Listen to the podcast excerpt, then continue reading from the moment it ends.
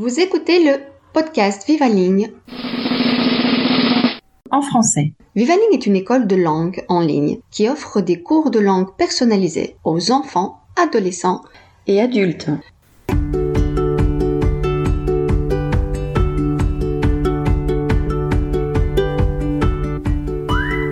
Bonjour et bienvenue aux auditeurs du tout nouveau podcast Vivaligne en français. Chers auditeurs, j'ai à cœur d'étancher votre soif de savoir grâce à ce podcast où nous allons traiter des origines de la langue française.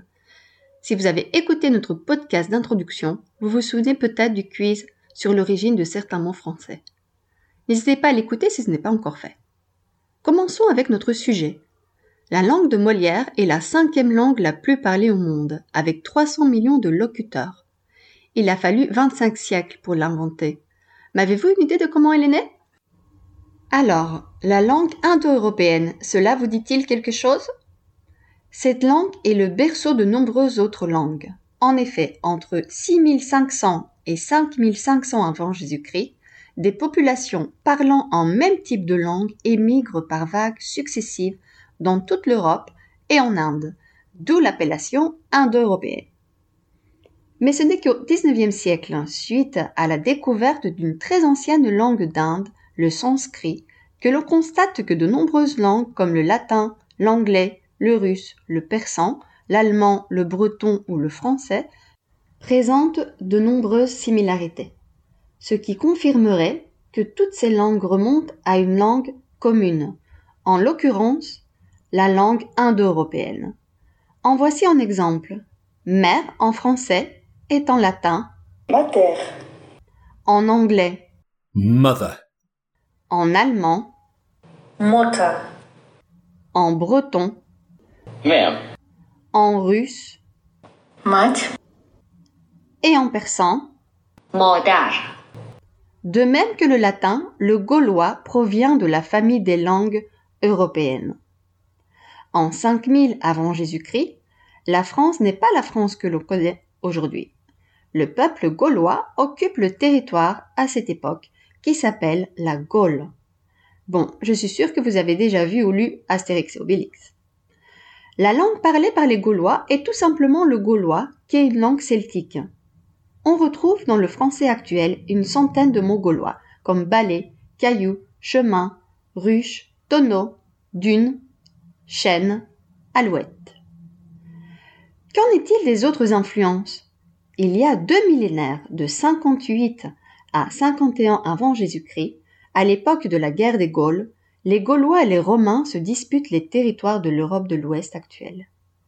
Durant ces tentatives de conquête, les langues respectives de ces deux peuples se côtoient. Le gaulois, une langue surtout orale, et le latin. La Gaule est désormais appelée Gaule romaine. Avec le temps, le gaulois disparaît peu à peu face au latin. Dès le IVe siècle, avec le retrait progressif de l'Empire romain d'Occident, on voit se décupler l'influence des Francs autour du Rhin. Les Français parlaient le francique, qui était une langue germanique.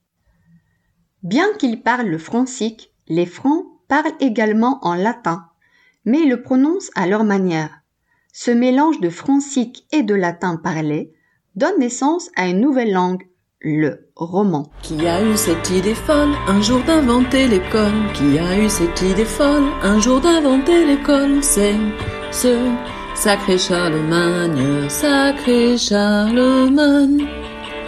De nous laisser dans la vie que les dimanches, les jeudis. De nous laisser dans la vie que les dimanches, les jeudis. C'est ce sacré Charlemagne, sacré Charlemagne. Ah, ce sacré Charlemagne. En 800, lors de son couronnement, Charlemagne réinstalle le latin dans les églises et dans les écoles. La France se divise. Les nobles parlent latin et le peuple roman. Au Xe siècle, le roman est parlé de différentes manières en fonction des régions. Au nord, pour dire oui, on dit oil, et au sud, on dit hoc. Ces mots, signifiant tous les deux oui, sont prononcés différemment. Peu à peu, c'est la langue parlée près de Paris qui se répand. qu'on nomme francien. Pour une meilleure homogénéisation et une meilleure compréhension, le roi François Ier décide en 1539 que cette dernière sera la langue administrative. Après la Révolution, l'école est dispensée en francien. C'est en 1635 que la fameuse Académie française est créée par Richelieu, ministre de Louis XIII. Quel est son rôle dans toute cette histoire? Uniformiser, normaliser la langue, notamment grâce à la création d'un dictionnaire et d'une grammaire. Quoi qu'il en soit, c'est le langage local et souvent rural qui est plus parlé. En effet, le patois est parlé par 80% des Français. Ce langage n'étant pas considéré comme prestigieux, la Révolution française marque un besoin d'uniformisation de la langue. Ce n'est qu'en 1880 que Jules Ferry, ministre de l'Instruction publique, instaure l'école obligatoire, gratuite et laïque en France, où l'enseignement se fera uniquement en français. Vous l'aurez compris, en conséquence, le patois disparaît peu à peu. En dépit des tentatives d'uniformisation, les parlers régionaux restent très présents en France. C'est à l'arrivée des médias comme la télévision et la radio que le français s'uniformise. En conclusion, la langue de prestige tient ses origines du gaulois, du latin, du francique, du romain et des parlers régionaux.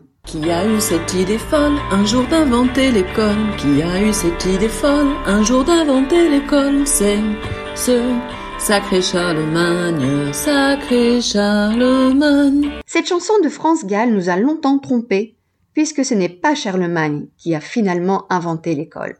C'est bien plus ancien. Eh ben oui, et le grec, dans tout ça. Le terme école vient du latin scola, lui-même hérité du grec scholé. En latin, c'était le lieu où l'on donnait de l'instruction. En grec, ce terme désignait au départ la période de repos, de loisir et par extension l'activité intellectuelle sous l'angle du plaisir. Si on remonte dans le temps, dans la Grèce antique, on s'est aperçu que Platon, ayant été élève de Socrate, a voyagé un peu partout en Grèce et en Europe. Il a acquis un savoir et a voulu le transmettre. Il le transmet en tant que maître entouré de ses élèves dans les jardins, des lieux où l'on se promène parce qu'on découvre en même temps la nature. Ce lieu, il est loue à un homme qui s'appelle Académos.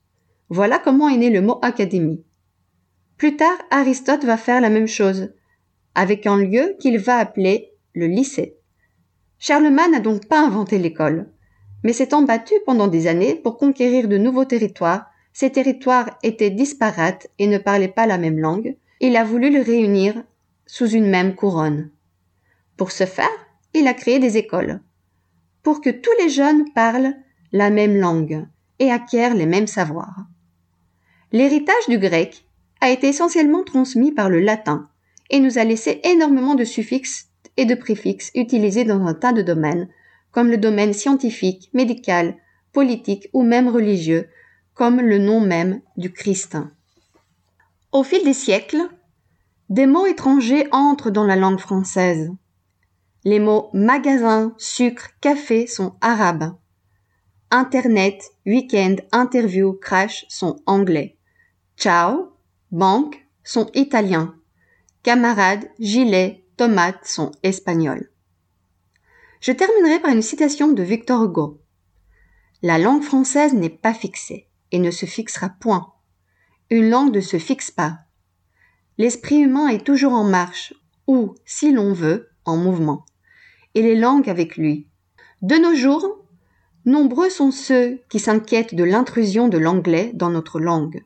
Mais n'oublions pas l'empreinte que cette dernière a laissée sur celle des Anglais. Les gens se déplacent, voyagent et laissent leurs traces. L'influence de leur culture, leur mode de pensée. Ceci constitue une grande richesse, la mondialisation a des effets néfastes, mais essayons de reconnaître ces effets positifs sur notre vie. La propagation de la musique, du cinéma, de la gastronomie, de la philosophie, de la technologie ne connaît plus de frontières. Et vous, êtes-vous plutôt puriste? Cherchez-vous toujours le mot juste? Préférez-vous dire une entreprise en démarrage plutôt que start-up? Ou penchez-vous davantage du côté de Victor Hugo? Vrai ou faux? Voyons si vous avez retenu la majorité des informations avec un vrai ou faux. Le français est la cinquième langue la plus parlée au monde. Vrai ou faux? Vrai. 2. De 58 à 51 avant Jésus-Christ, ce sont les Francs et les Gaulois qui se disputent le territoire français de l'époque. Vrai ou faux?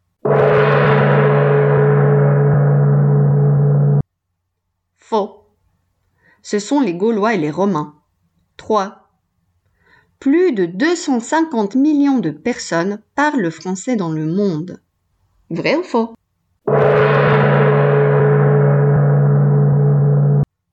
Vrai, à peu près 300 000. 4. Le roi qui a décidé d'imposer le francien comme langue administrative est Charlemagne. Vrai ou Faux,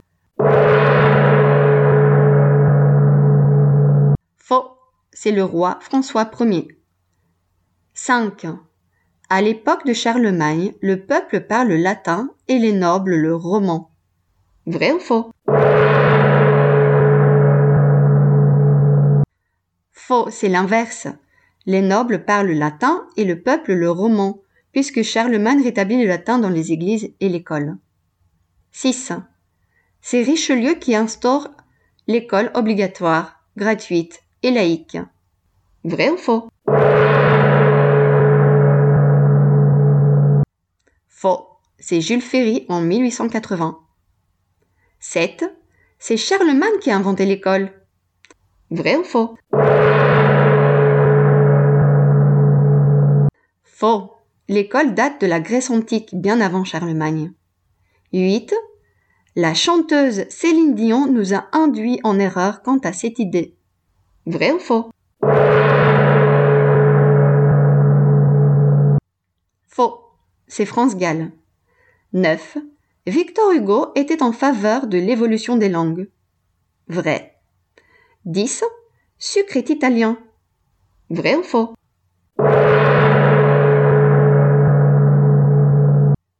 Faux, il provient de l'arabe. Chers auditeurs, à vous de vous poser la question suivante. Quel est mon mot de français préféré? Et quelle en est l'origine? Je vous invite à faire votre propre recherche pour le savoir. À bientôt et merci d'avoir écouté ce nouveau podcast Vivaline, une école où savoir rime avec plaisir. Merci d'avoir écouté notre podcast Vivaling en français. Pour plus d'informations, visitez notre site sur www.vivaling.com ou suivez nos pages Facebook ou Instagram. Et surtout, n'oubliez pas de vous abonner à ce podcast.